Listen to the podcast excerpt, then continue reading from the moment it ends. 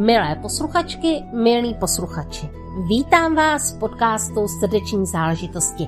Já jsem Jana Jánová, podcasterka a business s přesahem do human designu a samozřejmě jsem podnikatelka.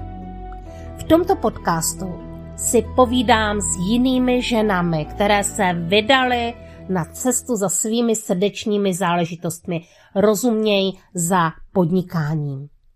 Ženy podnikatelky jsou totiž neuvěřitelné hrdinky. Nevěříte? Už letí k vašim uším.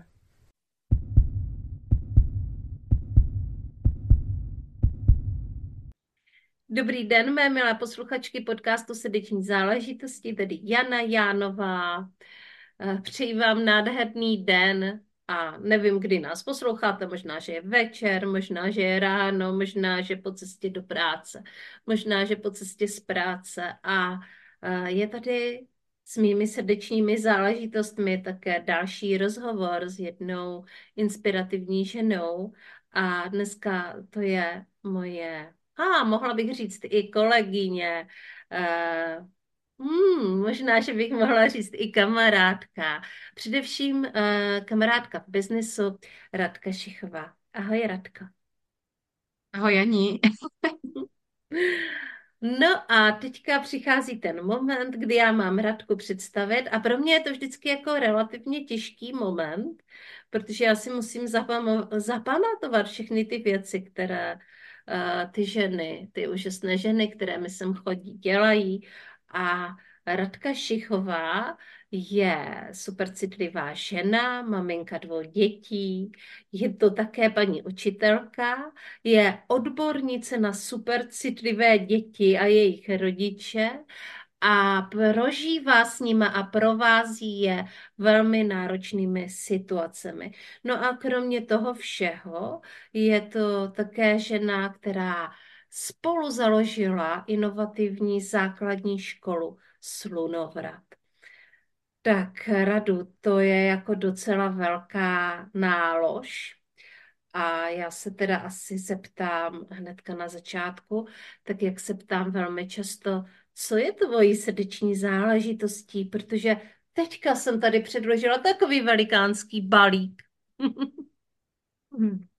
No, to je, já vždycky, když se mě někdo na to zeptá, tak, eh, nebo hm, vlastně, kdo se mě zeptá, co vlastně nejraději dělám, tak je to prostě práce s dětma.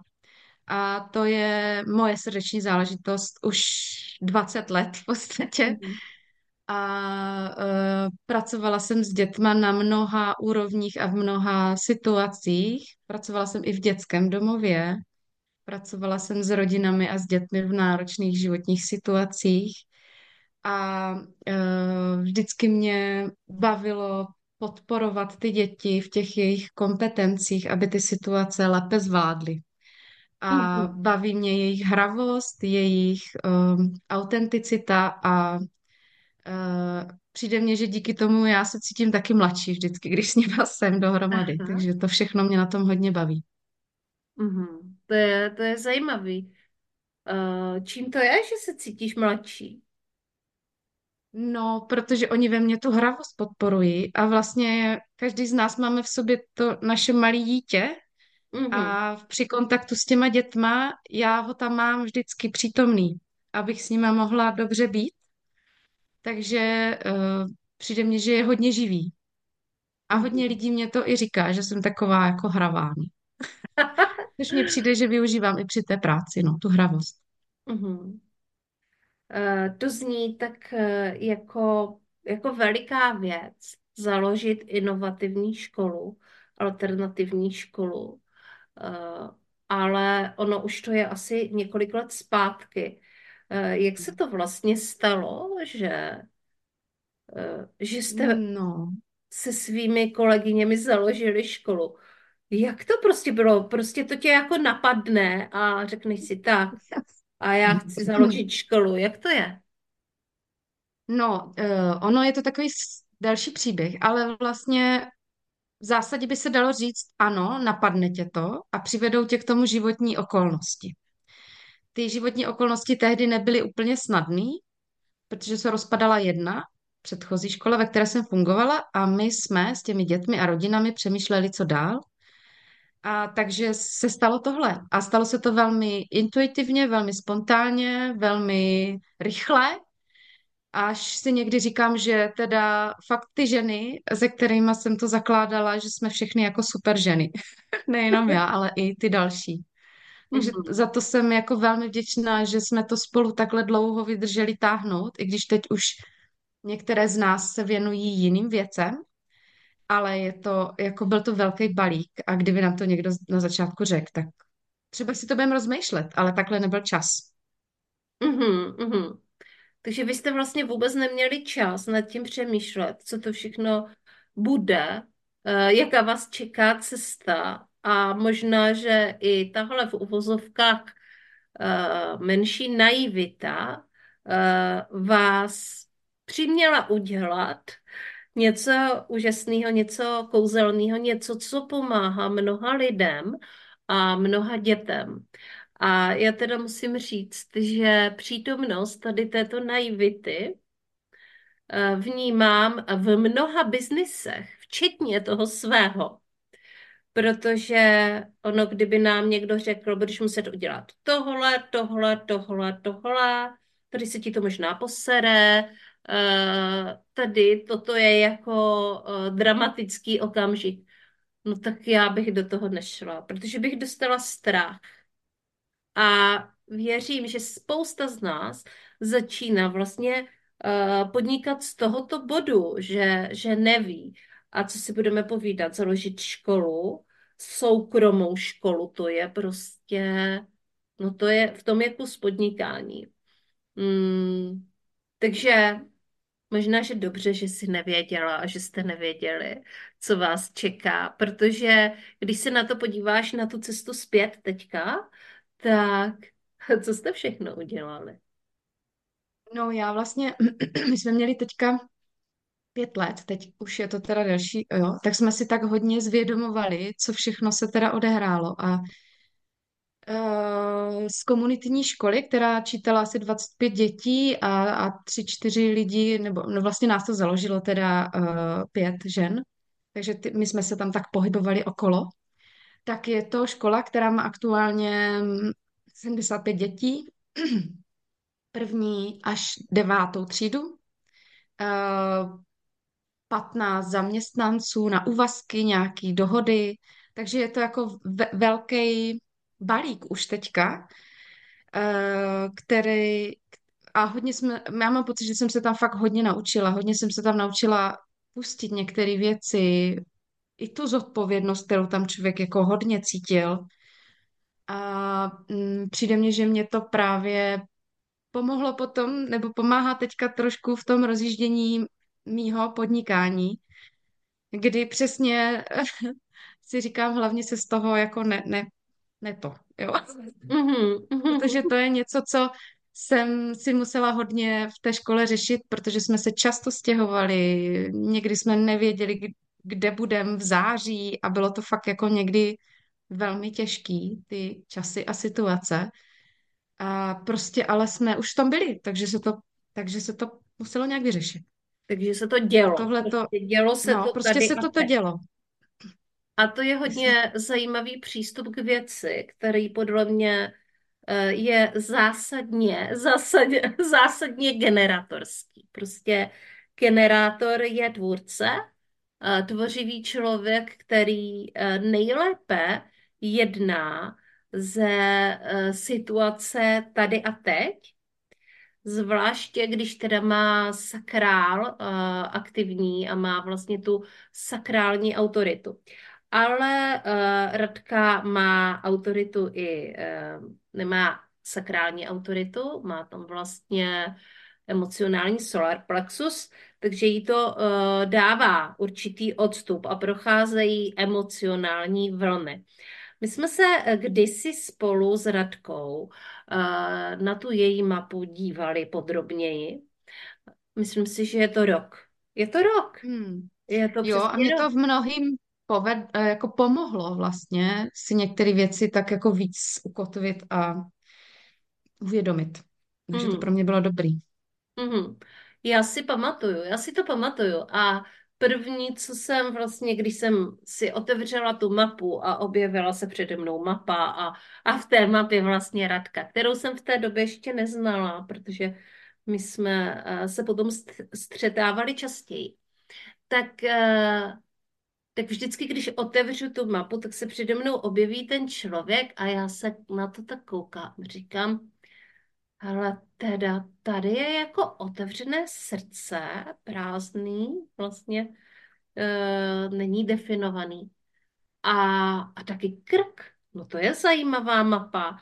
Mně to vždycky přijde hrozně zajímavý odhalovat ty věci a dávat to vlastně do kontextu s tím člověkem, proto je pro mě důležitý se s tím člověkem taky vlastně bavit eh, v rámci té konzultace a, a doplňovat si tu skládačku. A Radka, na rozdíl od třeba jiných supercitlivých a empatů, kteří se projevují v human designu, tak má otevřená tato dvě centra, což je velmi důležité a ostatní má definovaná. Nicméně to dává obrovské nacítění. Obrovské nacítění na člověka naproti, na druhého člověka a zároveň taky empatii v tom, co mu říct. V tom, jakým způsobem mu ty věci říct, jakým tónem, jakým uh, uh, vůbec jako nabíhají tam vlastně pravděpodobně v tady a teď i věty, které mají být řečeny. Jak vlastně Radu tady s tímhle pracuješ? Hmm. No, řekla bych, že to tak podvědomně, než, protože to se samozřejmě děje, že jo, ve chvíli, kdy uh, jsem s nějakým člověkem přítomně, uh, využívám, nebo prostě, že se mi to děje automaticky a někdy mám tendenci se jako třeba připravit na nějaké setkání nebo něco, ano, mám, mám třeba nějaký jako mustr, ale pak je to přesně o tom, že najednou ty věci začnou plynout a začnou vznikat věci, které tomu, co je na druhé straně, ať už je to dítě, rodič, nebo nějaká skupina lidí, nebo skupina dětí, tak to tam prostě zapadá a já to cítím. Je vlastně jako a zároveň i cítím, co mám říct. Prostě to je fakt takový, že, že se mi to opravdu děje a začínám to vnímat jako velmi intenzivně a proto mě ty setkání tak baví, jo? Že, že já vlastně potřebuju k tomu, abych mohla dobře dělat tu práci, kontakt s těma lidma, a s dětma, s rodičema, se skupinou a mm, tam se cítím jako ryba ve vodě. Úplně fakt si tam jako lebedím a rochním. To mě dělá moc dobře. Hele, ono, já vysvětlím jenom tu mechaniku, co se stane, jo. Protože ve chvíli, když ty přijdeš do kontaktu s jiným člověkem, tak řekněme, že uh, není tolik lidí, kteří mají prázdné hrdlo a prázdné uh, centrum vyššího já, to centrum uprostřed. A v tu chvíli se to centrum automaticky zaplní tou energií toho druhého člověka. Jo. To je to, co se stane. A ty tam máš s vědomím toho, teďka už s vědomím toho, že to není tvoje energie, uh, toho druhého člověka jak nad, na dlaní. Protože tím, že ty jsi tam otevřená, tak tam je prostor pro ostatní. Samozřejmě je to něco, kde potřebujeme mít sami si dát nějaké hranice. Je to něco, uh, co může na začátku vlastně dělat uh, problém. Může to být výzva ale zároveň je to ten prostor k růstu. Prostor, který může být eh, využit. Pojďme se teda teďka podívat na téma supercitlivosti. Radu, jak jsi o sobě zjistila, že ty jsi supercitlivá? No, pro mě to bylo, eh, já ještě trošičku vlastně navážu na to, co ty jsi říkala, že eh, člověk musí si hlídat ty svoje hranice, tak přesně tohle to byla ta moje cesta, protože jsem z pomáhající profese původně a to je jako mnoho z nás, kteří tam jsme pracovali, pracujeme, máme takovej ten, tu potřebu se rozdávat. A to jsem měla i já. A mm, hodně jsem s tím musela jakoby pracovat a vlastně tady ta informace o té vysoké citlivosti mě přivedla k tomu, že jsem si ty svoje hranice začala intenzivně hledat. A je to, hm, teď si myslím, že už jsou to třeba tak dva a půl roku zpátky, zhruba si myslím. A e, byla to kniha od Anity, teď nevím přesně, jak se čte, Anita Muriany, která napsala knihu Musela jsem zemřít. A já jsem si kopla její knihu, která se jmenuje Síla citlivosti. Do dneška si pamatuju ten moment, kdy ta kniha stá... Já normálně moc nečtu, ale ta kniha byla v tom knihkupectví a úplně na mě koukala a říkala, kup si mě. A tak já jsem si ji prostě vzala, protože vím, že jednou za čas ke mně přijde kniha, kterou si fakt mám přečíst. No a tam to vlastně celý začalo. Tam já jsem začala zjišťovat, že jako mám tu tendenci se moc rozdávat a mám si hlídat svoje hranice a hodně jsem s tím začala jako mnohem intenzivněji pracovat, abych se nedostávala do těch stavů vyčerpání. Mohla mít to otevřené srdce, nemusela ho zavřít a vnímat ty lidi s tou citlivostí, empatií, naladěním, laskavostí, která je mě vlastně, která mi vlastní. Já to ani jinak neumím, ale zároveň tam mám tu laskavost a citlivost i k sobě. To Mhm. byla teda velká cesta, kterou jsem Mhm. jakoby Mhm. šla. Mhm. Takže mm, je to nějaký čas už a eh, čím dál víc se v tom tématu prohlubuju, eh, inspiruju různými zdroji a přijde mně, že dneska už fakt jako jsem v tom hodně ponořená a mám pocit, protože mě baví ty hloubky, se do toho jako nořit čím dál víc a zároveň to téma srozumitelně a smysluplně předávat dál. Takže to byl ten první moment, kdy se setkala se svou vlastní supercitlivostí, nebo kdy došlo k tomu zvědomění? Mhm, ta kniha. Mhm. Prostě přečtení té knihy a pak jsem to začala zkoumat vlastně.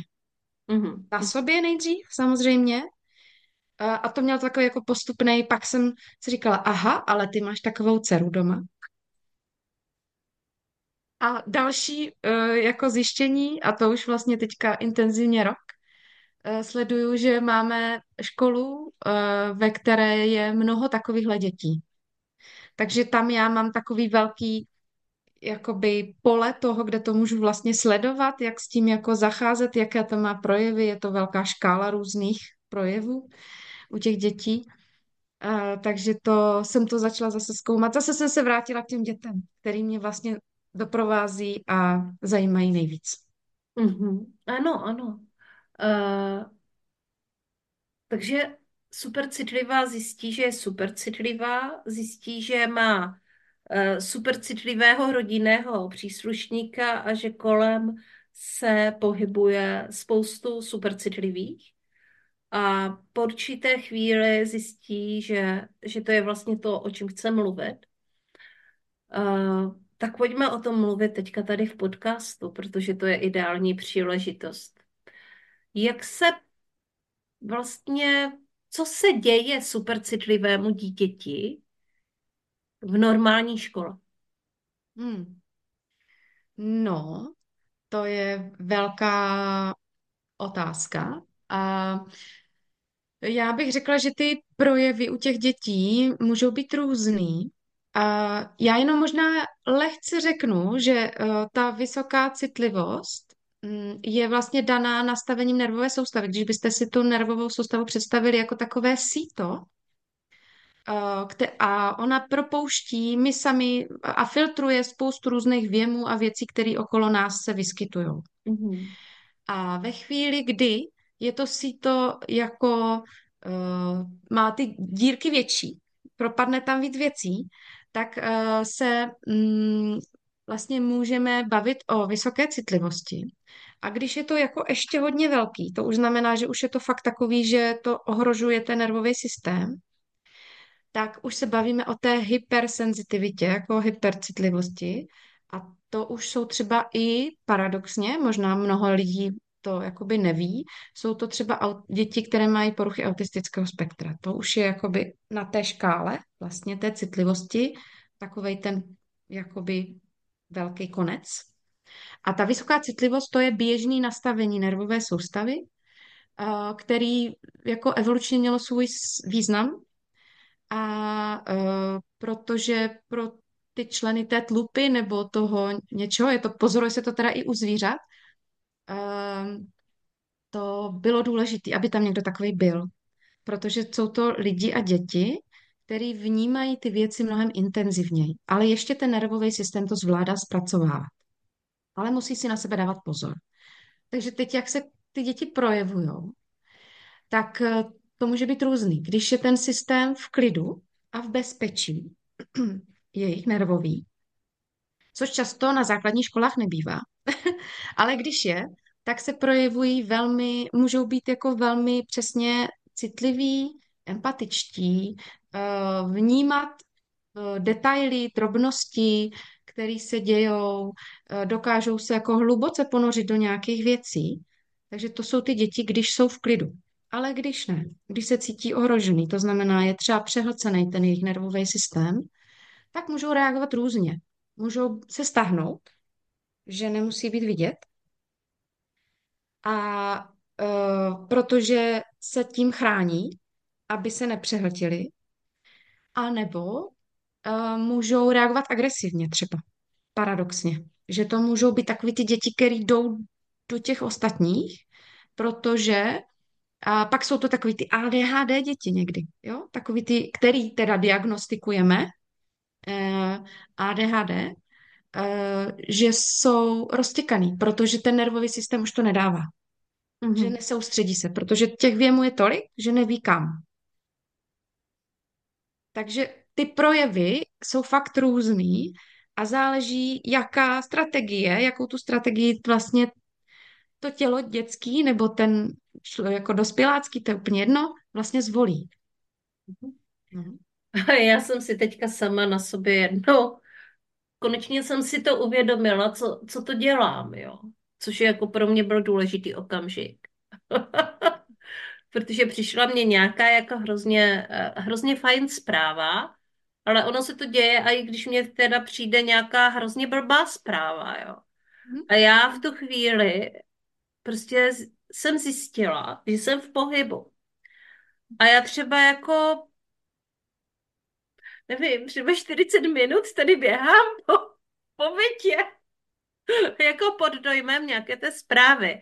Jenom jsem si to jako úplně neuvědomovala. A až jsem si to uvědomila teďka jako v kontextu s jedním člověkem, že když eh, vlastně přichází ty zprávy od tohoto člověka, tak to na mě zanechává nějaký jako velký dojem a já běhám, běhám doma. Takže jo. hrozně, hrozně srandovní, ale konečně jsem si to jako dokázala připustit a říkám si, Jano, co to zase děláš, jako, proč, proč to děláš? No, Já musím teda teďka uh, říct, že že mi v tom pomáhá jedna věc možná, a to tady jako tak jenom trošku okrajově, okrajově patří, že zrovna teďka mám jako nějaký bachový esence, který, který si, eh, který si kapu a oni podporují můj nervový systém. Mhm, Takže mhm. to uvědomění tam přijde a můžu to prostě zrušit, jako mám takový nadhled. Což si myslím, že jo. je možný, že při té Mhm. silné reakci eh, těch emocí se stane to, že vlastně ten člověk jako ztratí ten nadhled, že jo. Jo, jo, přesně tak se to děje. A právě eh, ten nervový systém, my jsme jako, já to vnímám, že to lidské tělo je fakt geniální a má úžasné nastavení. A on vlastně tím pádem nastavuje různý mechanismy, jak si s tím poradit, s tím stresem. A může to být jakoby, nebo s, s tím velkým množstvím těch věmů, nebo a, a ta vysoká citlivost se neprojevuje jenom jako na věmy zvenčí, to je taky dobrý říct, ale i na to, co se nám děje uvnitř. Takže když tam máme nějaký guláš něčeho, tak nás to taky jakoby hltí, vlastně i zevnitř.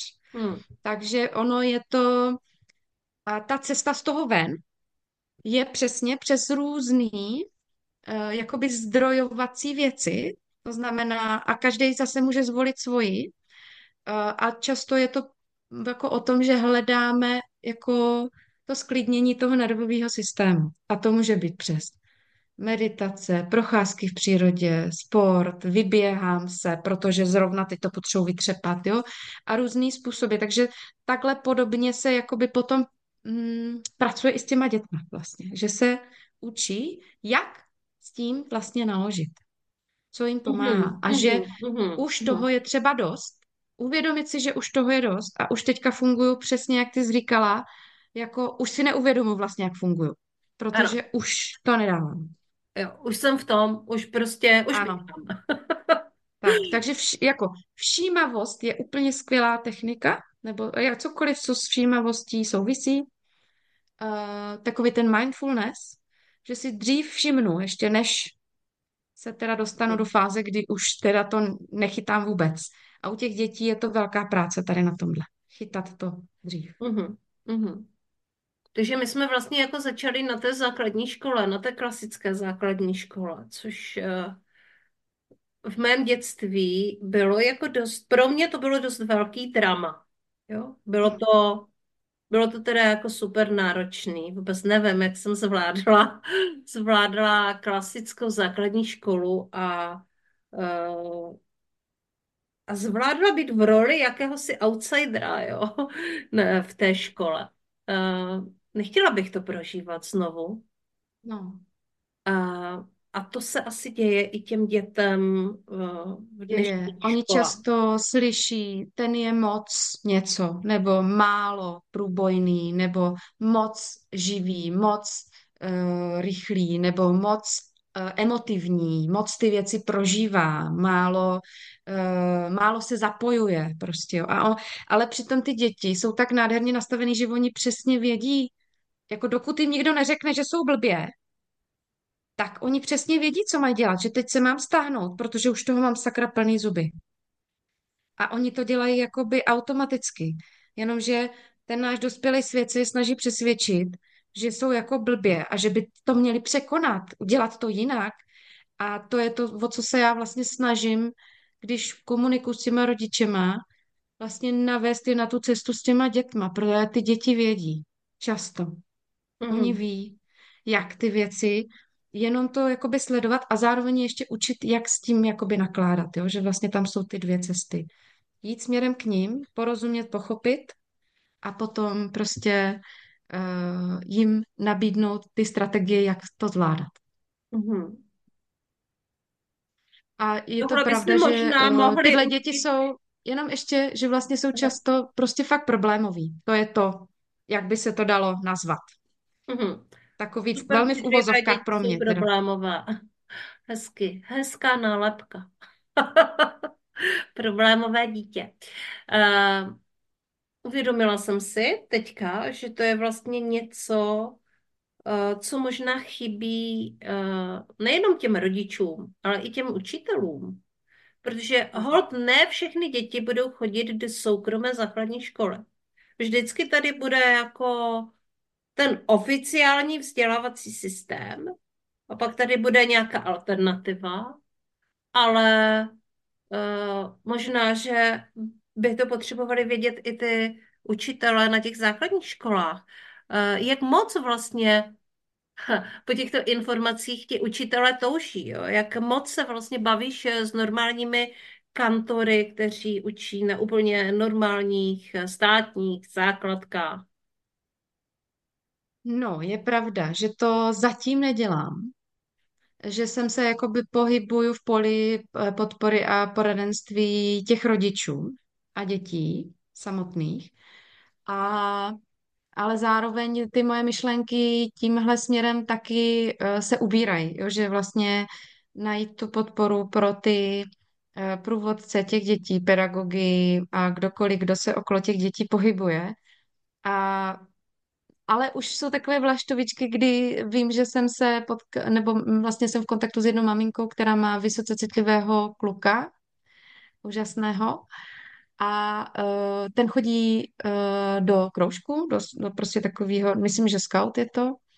A ona o tom tam začala mluvit, že je vlastně skrze to, že se informovala u mě, prošla nějakým set, jako setkáním pro rodiče, eh, byla na webináři a e, takže teď vlastně o tom jako mluví a šíří to i do míst, kde ten kluk se vlastně pohybuje. Mhm, Takže mhm, takhle se to trošku organicky děje, ale e, jako cítím i volání tím směrem, že by bylo fajn e, začít informovat i ty e, lidi, kteří mhm, se okolo těch dětí pohybují. mhm.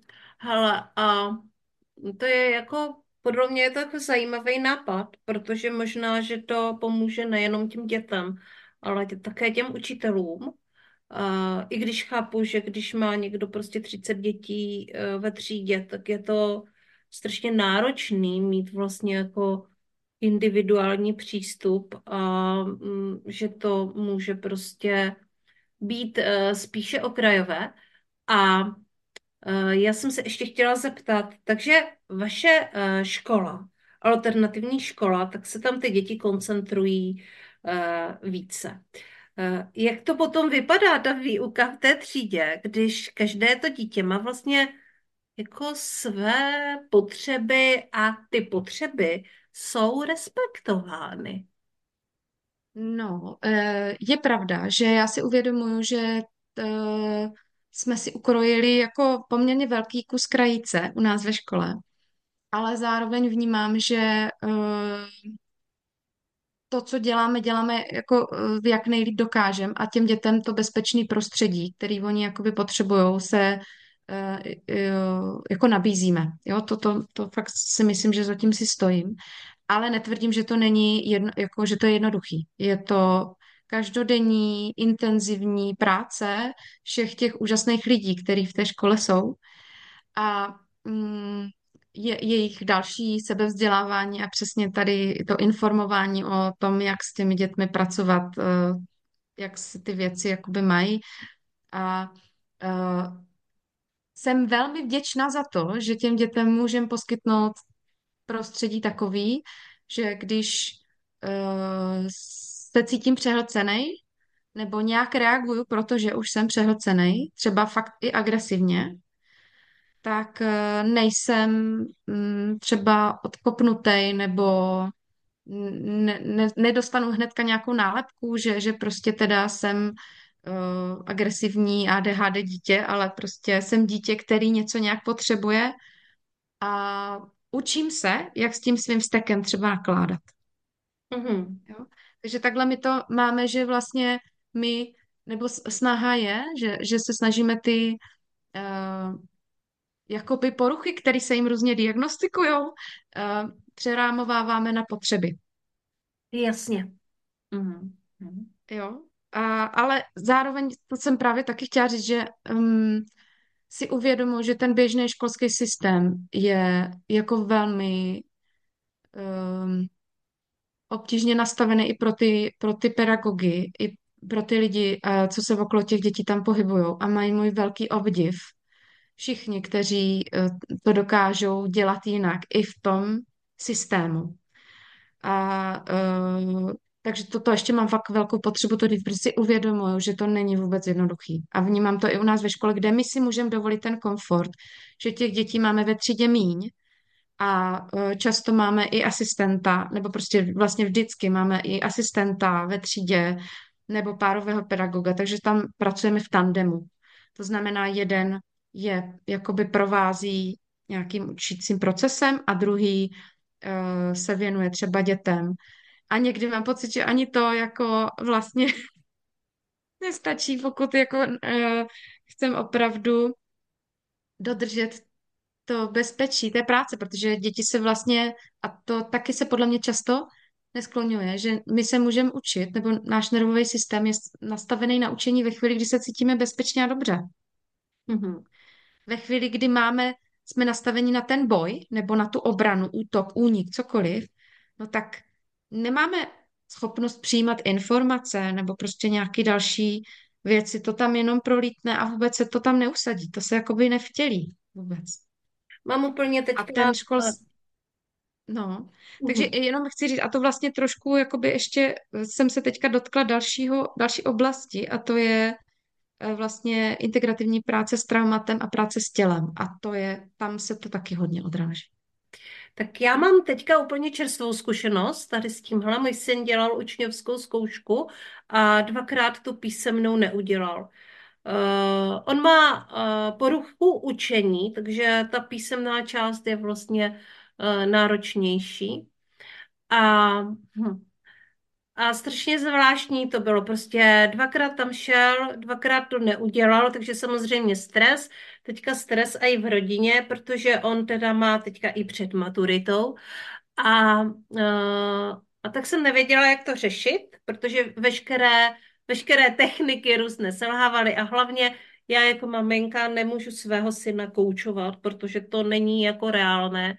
Prostě pořád jsem v roli matky a těžko se dostávám do role kouče a on samozřejmě ode mě koučování taky jako uh, nedává, že jo. Uh, nemá to ten efekt. Tak, uh, tak jsme povolali kouče, prosím.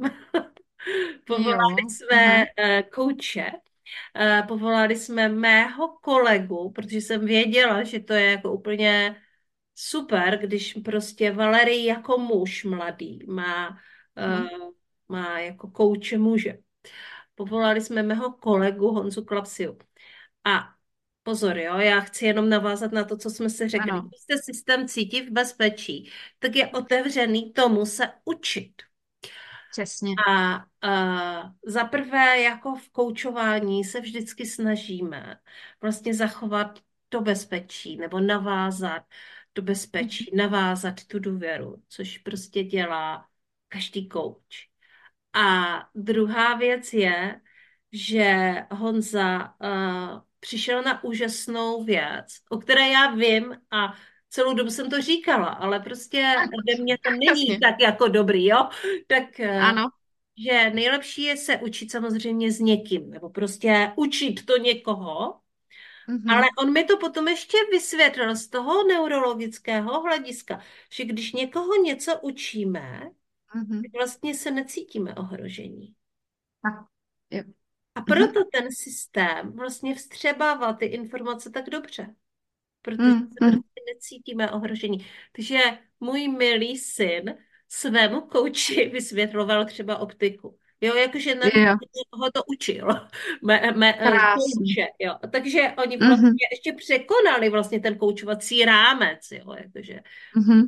teda tohle je pro Honzu vlastně taková malá reference. Ale tady je to použito proto, že ten můj syn, který samozřejmě za tu dobu, co se pohybuje v mantinelech normální školy, na mm. života, je tím životem nějakým způsobem traumatizován. Ano. Tam k tomu došlo a on se cítí bezpečně. Tímto způsobem se cítí bezpečně. Mm. Jedničku dostal. Krásný. Jen to, jako mě to úplně vždycky pohladí na duši, když někdo něco takového povídá, protože přesně ty způsoby, jak to um, jako umožnit, abychom se cítili bezpečí, jsou různý a různé formy. A já to třeba vnímám i u nás ve škole na dětech, z nichž některý, a oni to mají fakt různě, jo, některý se přesně učí vždycky, jenom když někoho můžou učit, nebo to milujou, jo, nebo že prostě někomu něco vysvětlujou, nebo to dělají společně. A to ten školský systém taky dost často vlastně jakoby potlačuje, protože spolupráce přece každý tam, já si vždycky pamatuju takový ty odskládaný pouzdra, když jsem psali písemky nebo něco, že jo. A prostě teď ty děti to tam si jeli te svoje, ale některým dětem tohle vůbec nevyhovuje, včetně mě, teda já si uvědomím, že já jsem byla taky takový spolupracující uh, člověk a uh, student a tak jsem se učila. A to, že jsme si každý jeli na svém písečku, to pro mě absolutně bylo mimo moje jako schopnosti vlastně. No. Mm-hmm. Jo, to, tomu já moc dobře rozumím, protože ono se potom na středních školách hodně často přistává a i Ono je to pro děti stresující, ale třeba mě to hrozně vyhovovalo. Hrozně mi vyhovovalo říkat něco před tabulí. tak asi se nedivíte, že jo, protože já jsem prostě eh, člověk, který rád někomu jinému něco říká, tak, tak eh, a to se, eh, od toho se vlastně upustilo a začali si dělat hrozně moc různé písemné práce a různé jakoby kvízy a písemky, což je přesně to, z čeho dostanu vždycky horší známku, než když uh, to někomu vysvětluju, těm jiným lidem a jiným dětem. A hrozně mě to vždycky bavilo, takové zkoušení, jo.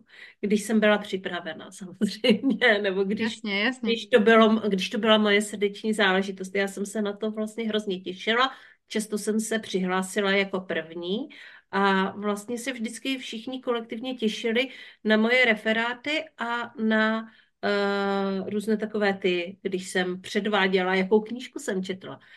A takhle to má vypadat. Mm. Protože v tom flow, v té radosti, ten člověk uh, prostě podává úplně jiný výkon. Mm. Je to tak a přijde mně, že uh, vlastně to, že to, proč já dělám třeba to povídání o těch vysoce citlivých dětech, tak mně přijde, že to velmi má dobrý vliv i na ty rodiče. Takže celý ten systém se vlastně jakoby sklidní. Protože uh, a tím pádem je tam tomu dítěti dobře, je tam tomu rodiči dobře a vlastně celý to takhle jako zaklapne jak puclíky do sebe, protože ten rodič se dozví nějaké informace, které jsou pro něho cený, uh, zapadne mu to do těch reakcí těch dětí nebo toho svého dítěte.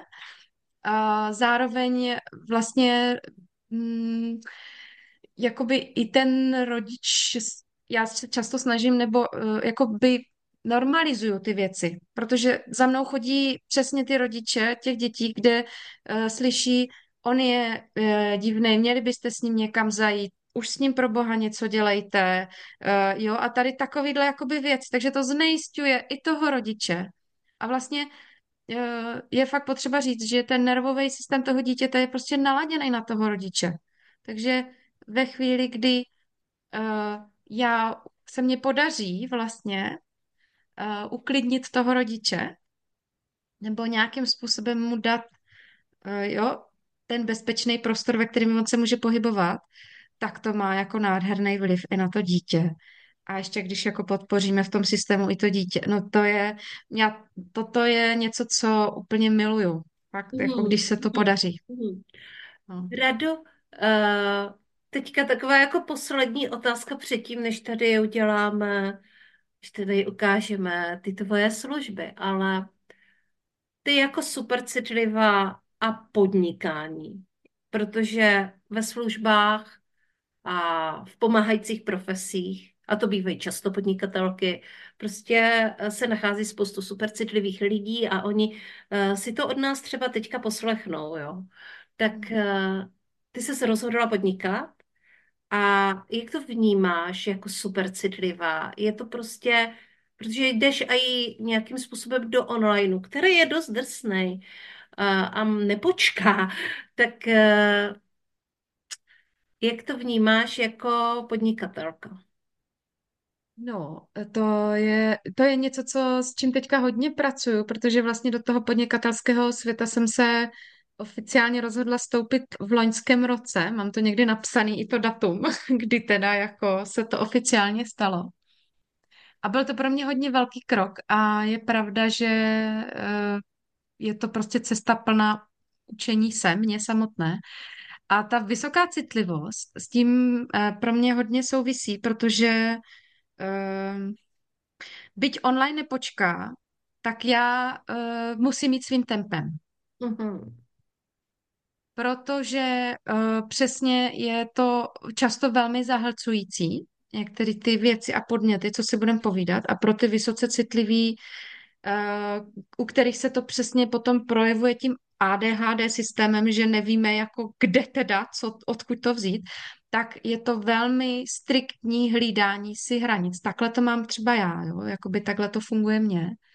Eh, v tom, že mít dostatečné množství odstupu, abych se mohla fokusovat na ty věci, které já chci dělat a ve kterých já chci podnikat a ve kterých já chci vynikat a mám pocit, že dělám dobře.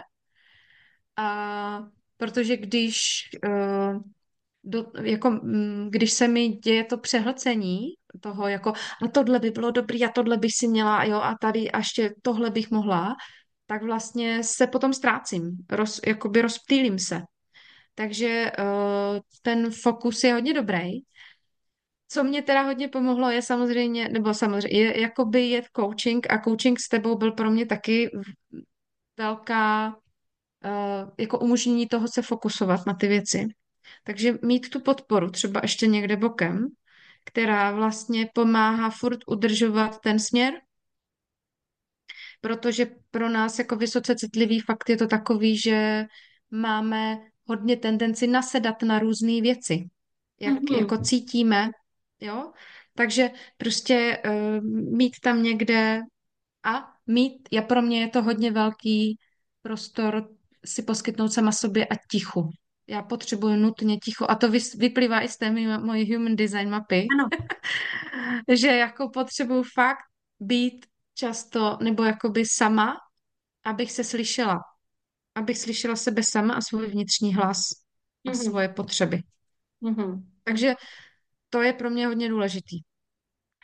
Ono je to úplně jasný, uh, právě proto, že tam jsou ta dvě prázdná centra, tak uh, ona jsou prázdná, ale to neznamená, že jsou úplně prázdná.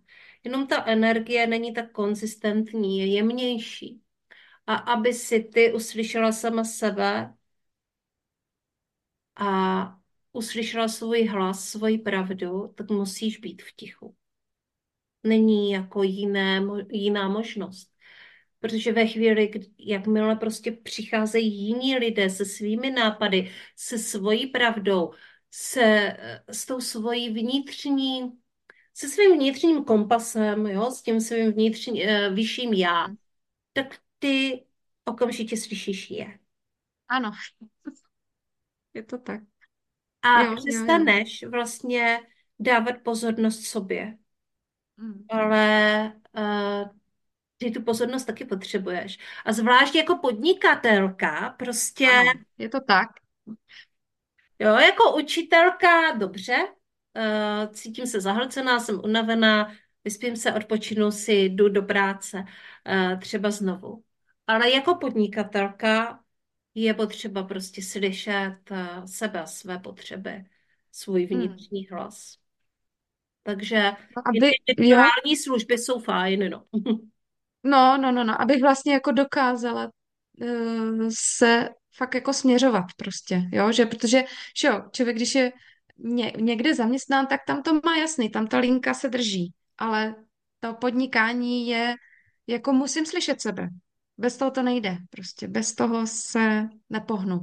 Takže uh, fakt jako vnímám to, že i když to na mě někdy jakoby dolíhá, tak si říkám, ne, ne, holka, ty se pěkně tady zafokusuj na sebe, běž se projít do lesa, uvědom si, co vlastně potřebuješ a, a pak to začni dělat. Napiš Mhm. si to a začni to dělat. Dej se projít do lesa je moc dobrá věta. Já ještě možná to řeknu ze svýho, uh, ze svýho pohledu. Když Radka ke mně přišla, a ať už teda s mapou, nebo potom později jsme začali spolu koučovat, tak uh, pro mě to bylo prostě wow. Uh, hrozně, bylo mi nádherně v té spolupráci a, a hrozně se mi právě líbilo, jak se dokáže fokusovat a jak vlastně dokáže uh, prostě, když ví, tak si dát tu prioritu a dát prioritu tomu podnikání. A uh, já taky mám nějaké dary uh, ve své Human Design mapě a jeden z těch darů je cítit úspěch. Uh, cítit vlastně úspěch jiných uh, lidí a provázet jiné lidi k úspěchu. A tady jsem ho cítila úplně jasně. Uh, protože prostě Radka se svojí energií a téma vysoké citlivosti je prostě, mm, prostě to je wow kombinace. Takže, takže uh, pro mě to bylo jako uh, moc krásné tě provázet na té cestě. eh, k tomu podnikání. No a teď se pojďme podívat na to, co ty vlastně napísíš, eh, co vlastně přinášíš eh, tady ke svým potenciálním klientům. Čím je můžeš provést? Hmm. Tak já v tom podnikatelském eh, poli jsem vlastně teda nováček, ale uh, hodně vycházím už z toho, co umím a znám a co je mi vlastní. Takže a to téma, který se mě podařilo vlastně s tebou v rámci toho coachingu vykřesat a opravdu se v něm, jak jsem říkala, cítím jako ryba ve vodě, uh, tak uh, dělám uh, v podstatě teďka skoro každý měsíc už, nebo nějaký eh, povídání, nebo buď si mě někam pozvou, anebo já sama organizuju eh, setkání nebo semináře na téma vysoce citlivé děti a jejich rodiče. To mám takové jako úvodní povídání, kde vlastně se dozví rodiče nebo ti, co s dětmi pracují, něco o tom, jak to vlastně jako celý funguje a jaké výzvy ty děti sebou nesou a zároveň jaké velké dary, protože tam to je, to mně přijde, že na to já poukazuju jako hodně, na ty dary těch dětí, abychom, protože oni fakt často jsem říkala, že přichází s tím, že jsou blbě. Takže já to jakoby přerámovávám v to, že ne, že tam je spousta úžasných věcí, o kterých se můžeme opřít. Takže to dělám ty setkání, pak dělám i individuální podporu a poradenství pro rodiče vysoce citlivých dětí a pracuji i individuálně s těmi dětmi.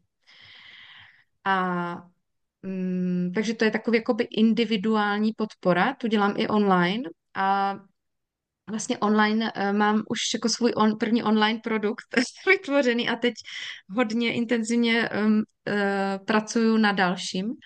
A to je webinář, právě úvodní webinář uh, pro rodiče vysoce citlivých dětí, který je možný si stáhnout na mých webových stránkách. Uh, mám tam už i nějaké uh, články nebo prostě takové moje texty, o, které se dotýkají té vysoké citlivosti. Takže i to je tam možný si dohledat.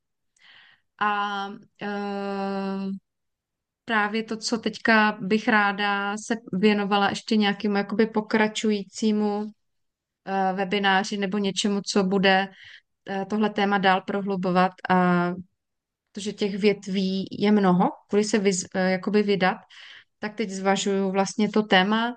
Jedno z nich uh, už jakoby přemýšlím nad tím, že bych se věnovala tématu, když mám, jsem sám vysoce citlivý a mám doma vysoce citlivé dítě, tak co to sebou přináší, nějaké rady, typy, triky na to, jak s tím.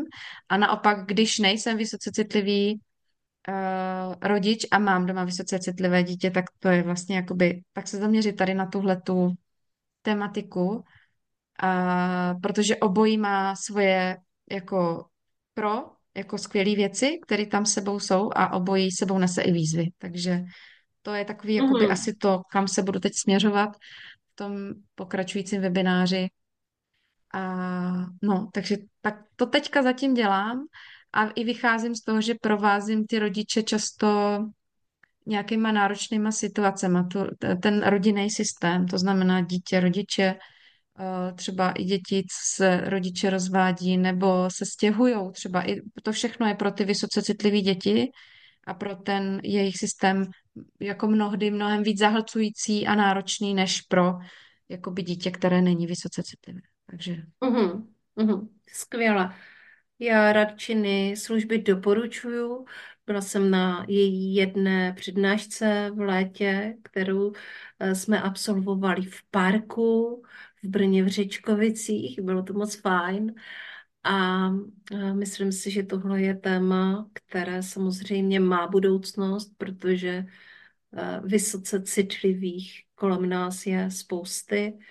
Někteří to o sobě nevědí, rodiče to o svých dětech nevědí a mm, je škoda, aby, aby, ti, a, aby vlastně děti i rodiče a vlastně celý systém tady tohle nevědomostí trpěl, protože v tom je spousty utrpení. A proč bychom měli takhle trpět všichni? To mně no přijde jako právě, absurdní. Proč si vlastně jako právě. způsobovat tu bolest? Ať už potom uh, i v podobě toho, že když ta vysoká citlivost je neodhalená, ta traumata se stanou, tak to odnáší celý systém tím, že skutečně ten člověk je v uvozovkách problémový. Mm, ano, ano. Je to tak a vlastně uh, tady bych mohla se ro, uh, ještě zase rozpovídat o uh, tématu jako somatic experience, integrativní práce s traumatem a našim, naší jako schopností tolerovat nějaké věci, které k nám přichází z vnějšku, která se snižuje právě prožitým nějakým, jakoby, prožitou nějakou náročnou situací, kterou nejsme, ten náš systém nebyl schopný tehdy zvládnout. Takže i to se tam hodně promítá a přijde mně, že u těch vysoce citlivých uh, je ten systém jako dřív zahlcen. Dřív prostě uh, potřebuje tu podporu a možná jakoby mnohdy i víc, jo, vlastně i ty děti a tak. Takže to se snažím, když s těmi dětmi rodiči pracuju, tak vlastně tohle to celý podpořit, aby, aby uh, prošli tou náročnou situaci tak, aby to trauma nevzniklo. Mm. Děkuji moc uh, za to, že jsi přišla do podcastu Srdeční záležitosti. Bylo to nádherné povídání s tebou a jsem moc ráda, že jsme podcast natočili a že jsme mohli mluvit o tomhle tématu, které chce být slyšeno. Jani, já taky moc děkuju a doufám, že to um, těm, co si to poslechnou, přinese zase třeba nějaké další informace ohledně tohle tématu. Mm-hmm. Tak jo. Tak a loučím se i s vámi, mé milé posluchačky a posluchači podcastu Srdeční záležitosti.